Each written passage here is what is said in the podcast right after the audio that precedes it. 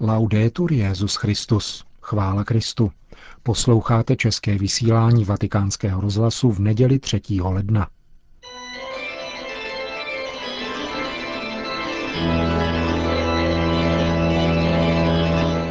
Církev a svět. Náš nedělní komentář. Připravil Milan Gláze.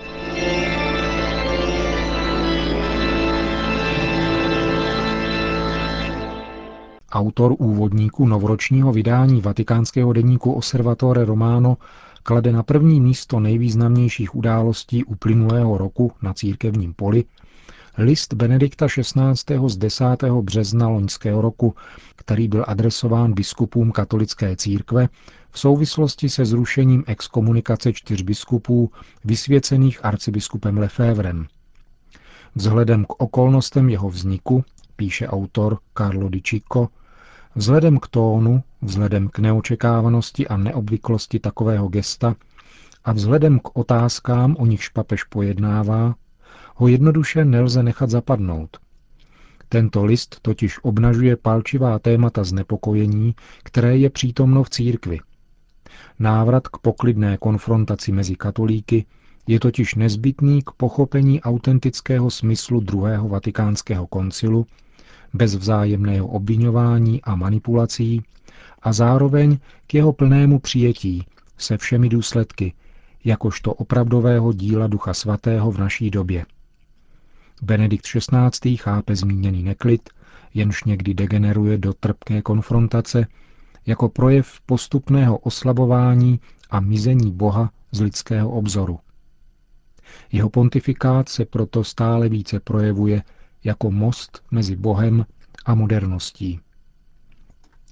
Tolik zástupce šéf-redaktora Observatore Romano v novoročním úvodníku, nabízejícím ohlédnutí za rokem minulým a výhled do toho nastávajícího. Netřeba zastírat, že v českém církevním prostředí se zmíněný neklid také vyskytuje. Vyšel najevo i v souvislosti se zajisté nejvýznamnější událostí loňského roku, totiž zářijovou návštěvou Benedikta XVI. Ten byl přijat jednoznačně kladně, ne přímo v superlativech, a to nejen v církvi. Ukázalo se, že papeži může člověk porozumět přímo, aniž by k tomu potřeboval něčí navigaci. Jeho poselství lze chápat nejen z jeho slov, ale i z obyčejného chování na veřejnosti. Pokorná důvěra Benedikta XVI. v lidský rozum, jakožto dar boží, imponuje i za hranicemi církve a přináší plody.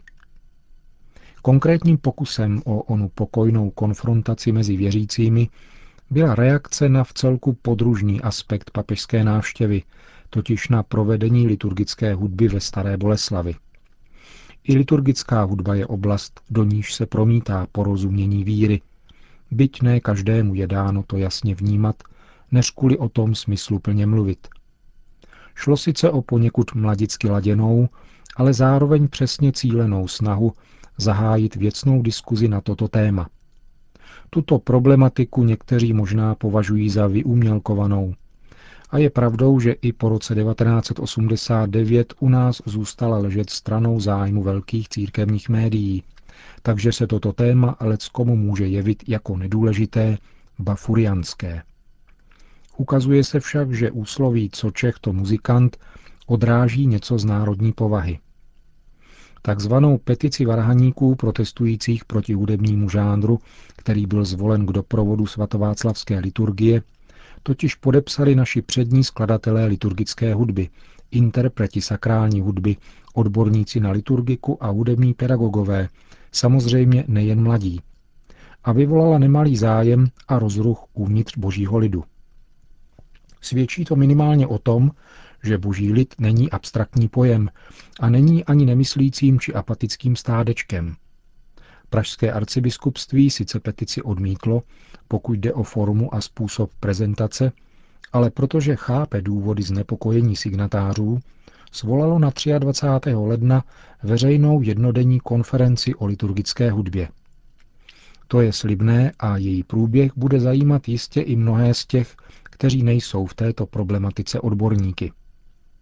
V pokojné názorové konfrontaci, jež je potřebná k plnému pochopení a přijetí koncilu v duchu církevního magistéria, je zapotřebí nenechat se vmanipulovat do vyčpělých antagonistických kategorií ze 60. let typu tridenták, pokrokář a podobně.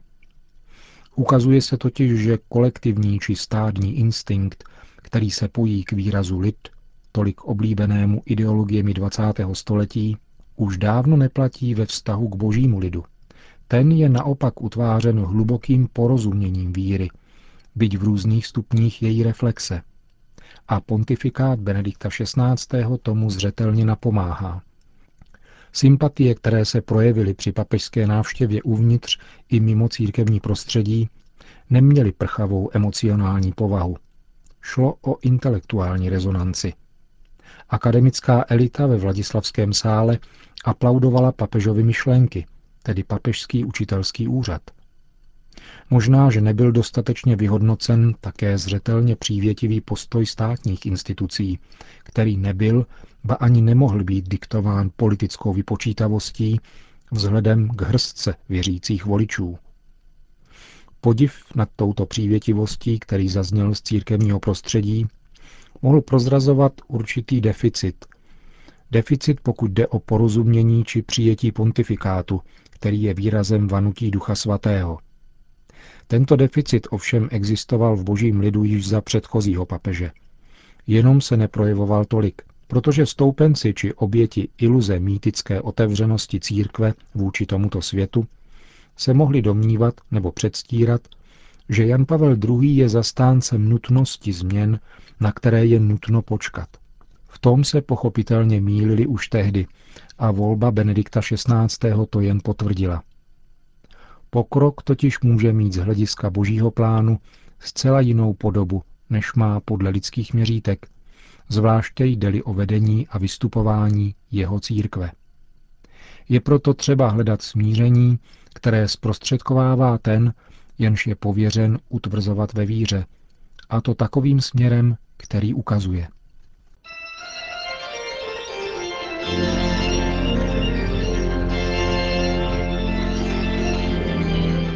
Slyšeli jste náš nedělní komentář Církev a svět.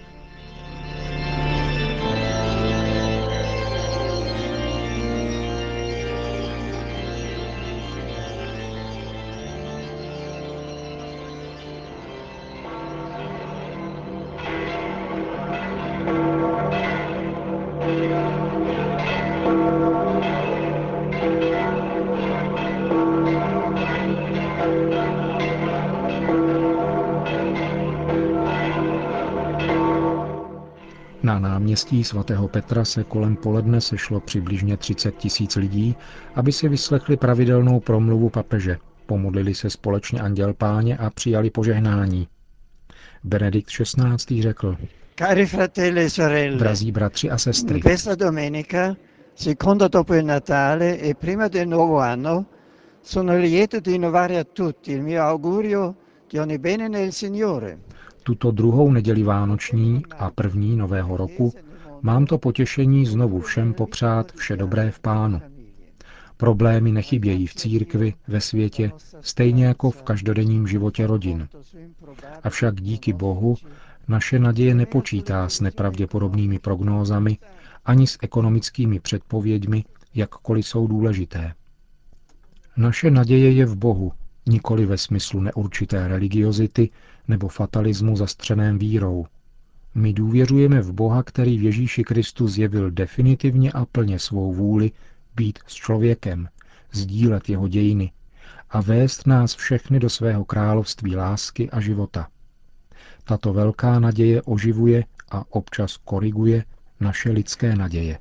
Tale rivelazione ci parlano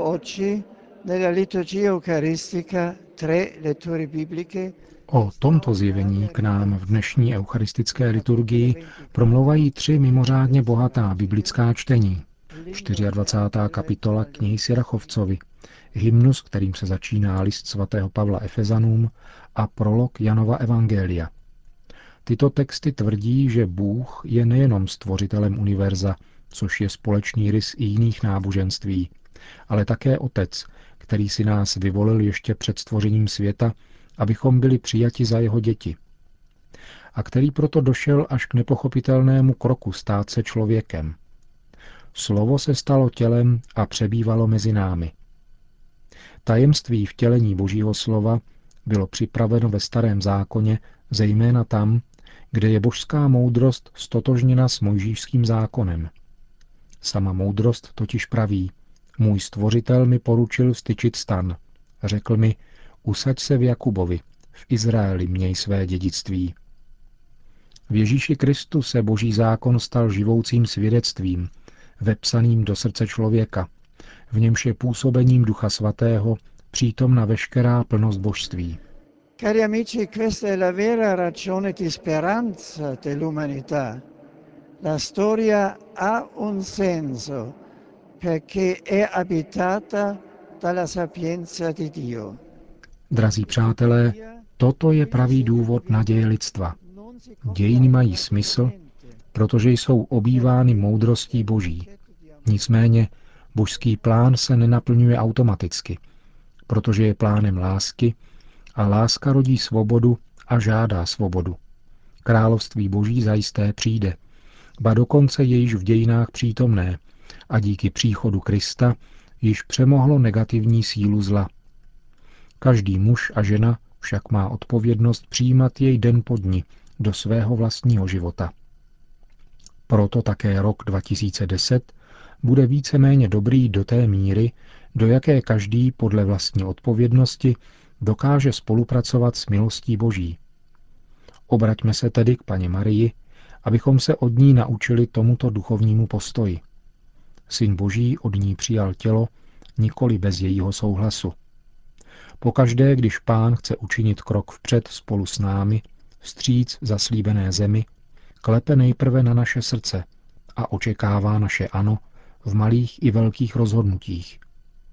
Kéž nám Pana Maria pomáhá vždycky přijímat vůli Boží s pokorou a odvahou, aby i zkoušky a utrpení života spolupracovali na uspíšení příchodu jeho království spravedlnosti a pokoje.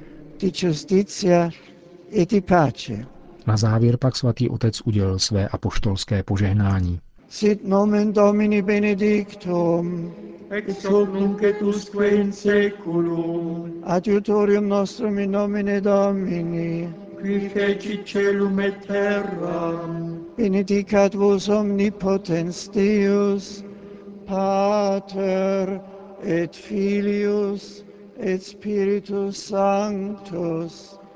Amen.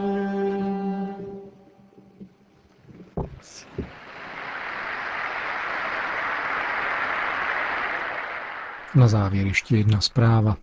Tiskový mluvčí apoštolského stolce potvrdil, že v těchto dnech osobní sekretář Benedikta XVI.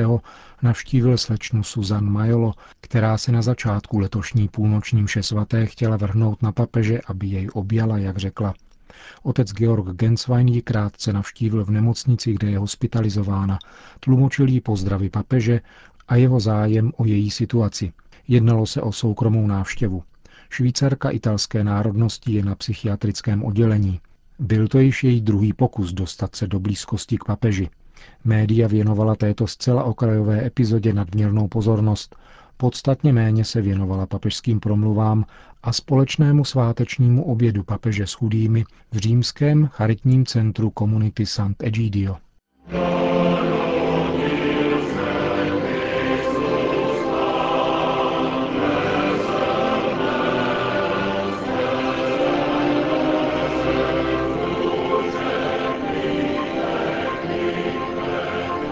Končíme české vysílání vatikánského rozhlasu. Chvála Kristu. Laudetur Jezus Christus.